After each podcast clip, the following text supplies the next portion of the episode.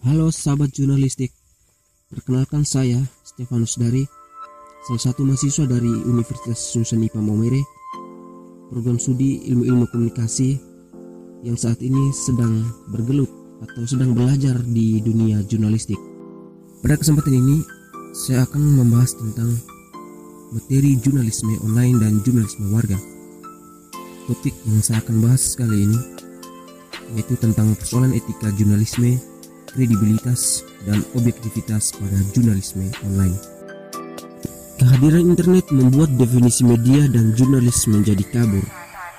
Setiap orang yang mempublikasikan informasi melalui internet atau World Wide Web bisa disebut publisher. Orang yang membuat informasi bisa disebut jurnalis tanpa memperhitungkan pelatihan atau pengalaman. Perubahan teknologi dan perkembangan ekonomi membuat dunia jurnalisme berkembang sangat cepat.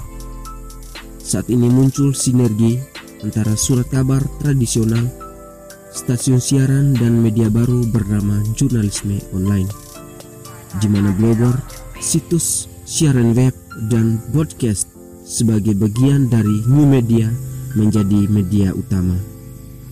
Perkembangan jurnalisme kontemporer membawa beberapa dampak positif Dampak yang pertama, interaktivitas atau kemampuan publik mencari informasi secara aktif dan berinteraksi secara online makin meningkat. Yang kedua, meningkatnya akses publik ke bentuk dan jenis media yang berbeda. Ketiga, berkurangnya kekuasaan gatekeeper. Lembaga media menandai berkurangnya power media-media besar untuk menentukan agenda berita.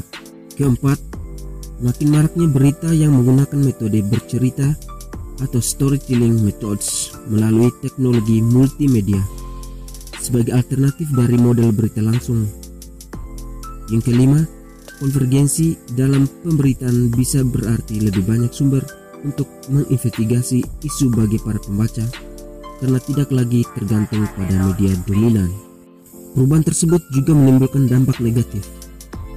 Yang pertama, meningkatnya jurnalisme pernyataan, opini dan rumor tanpa bukti yang bisa merusak kredibilitas jurnalistik karena minimnya self control karena ketiadaan gatekeeper.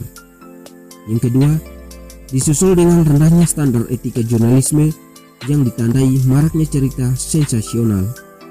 Yang ketiga, maraknya komplain publik tentang pelanggaran privasi pribadi oleh media.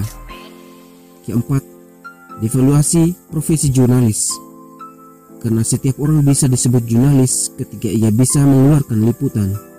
Yang kelima, kebingungan berkaitan dengan nilai berita dan layak berita. Kekhawatiran itu muncul karena kurang dipahaminya kode etik jurnalistik.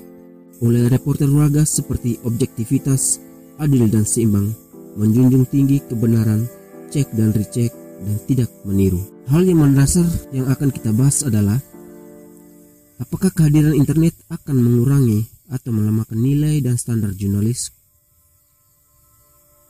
Bagaimana kredibilitas pemberitaan dan kode etik jurnalisme diterapkan dalam jurnalisme online dan jurnalisme warga? Apa yang terjadi ketika siapa saja bisa menjadi jurnalistik tanpa standar etika? Jika dibandingkan kredibilitas jurnalisme tradisional lebih tinggi dibandingkan dengan jurnalisme online, Hal ini terjadi karena bagi kalangan jurnalisme tradisional, kredibilitas pemberitaan merupakan kredibilitas media. Apabila masyarakat sudah tidak percaya mengenai suatu media, maka masyarakat tidak akan mengkonsumsi media itu. Akibatnya, media ditinggalkan kelayaknya dan terancam kekurangan pembaca.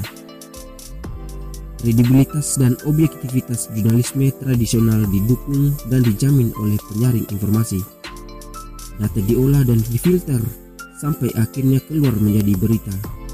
Editor melakukan kontrol terhadap isi berita dan melakukan pemeriksaan terhadap fakta. Jurnalisme online memiliki kecenderungan lain karena faktor mengejar kecepatan dan aktualitas pemberitaan pada jurnalisme online berdasarkan fakta. Tak informasi tersebut merugikan beberapa pihak karena tidak jelas kebenarannya dan kurang cover both sides. Padahal cover both sides ini penting agar masyarakat bisa bersikap netral dan tidak menghakimi pemberitaan yang dibacanya.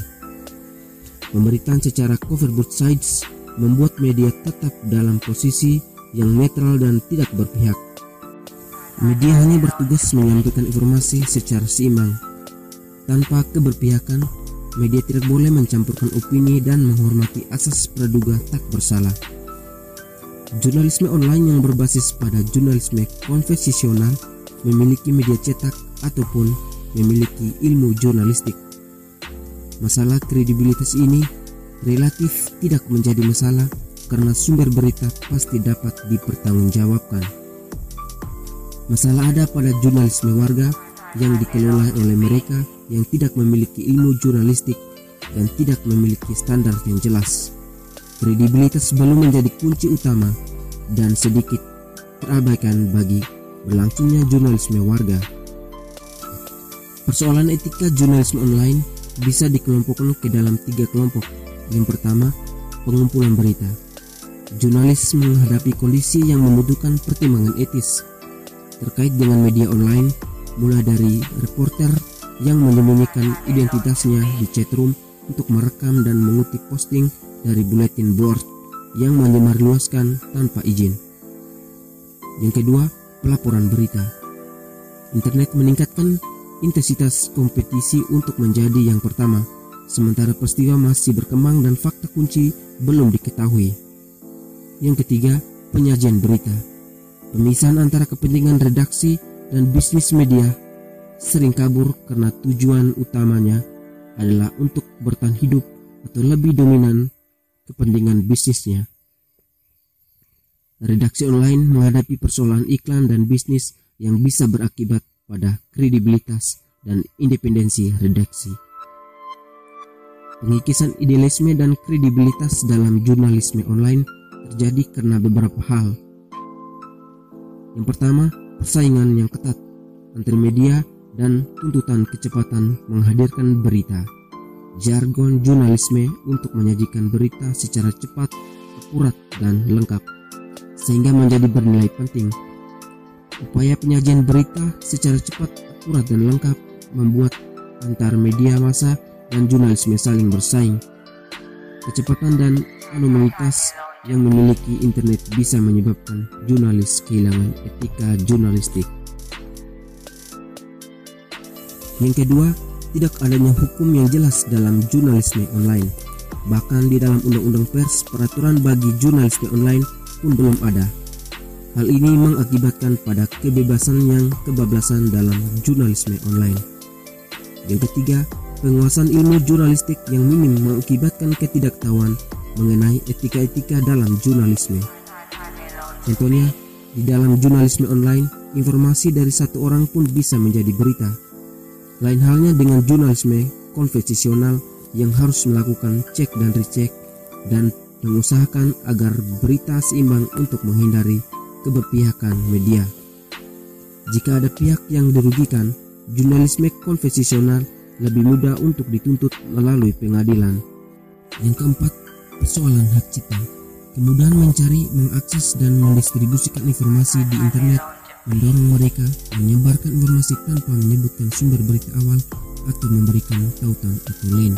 Yang kelima, berkembangnya internet turut menghadirkan audiens yang tidak sabar, yang senantiasa harus terhadap berita aktual. Mereka ingin mendapatkan informasi secara cepat, real time. Bagi mereka, berita adalah segala sesuatu yang ada di real time terjadi saat ini. Akibatnya jurnalis sering kali tidak menghadirkan berita yang lengkap. Sekian pembahasan tentang jurnalisme online dan jurnalisme warga. Terima kasih. Salam jurnalistik.